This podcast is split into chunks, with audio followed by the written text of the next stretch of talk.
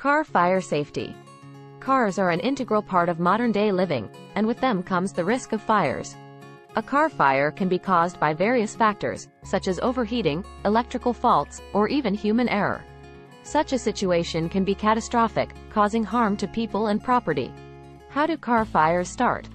The majority of car fires start from heat generated by the engine or running parts, such as exhaust systems, batteries, and catalytic converters. Poor vehicle maintenance and negligence can also contribute to car fires.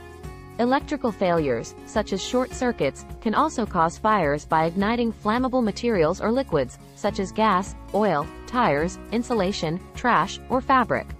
According to the U.S. Fire Administration, unintentional actions are the main cause of vehicle fires, accounting for 38% of incidents. Hot or smoldering objects, as well as sparks from friction, such as overheated tires, could also cause a car fire. Warning signs of a car fire. It's essential to be aware of warning signs that may indicate a potential car fire. Strange smells.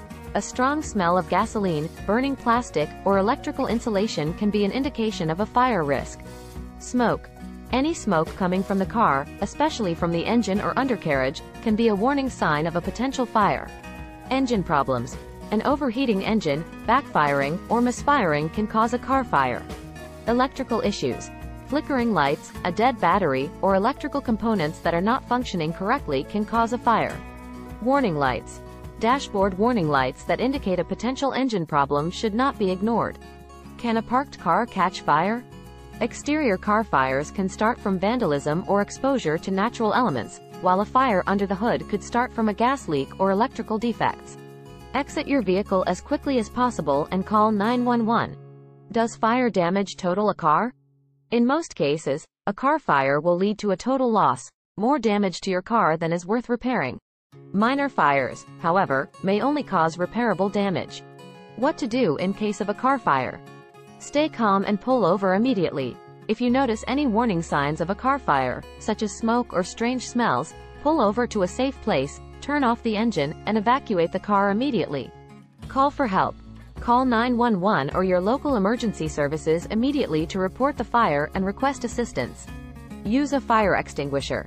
If you have a fire extinguisher in your car and know how to use it, try to put out the fire. Evacuate the area. If the fire is too large or you cannot extinguish it safely, evacuate the area immediately. Do not open the hood.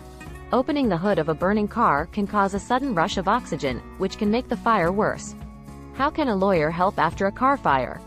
If you experience a car fire, contacting an experienced accident attorney can help you navigate the insurance claims process and seek compensation for your losses. If someone else caused the car accident that led to the fire, their insurer may owe you money for your damages.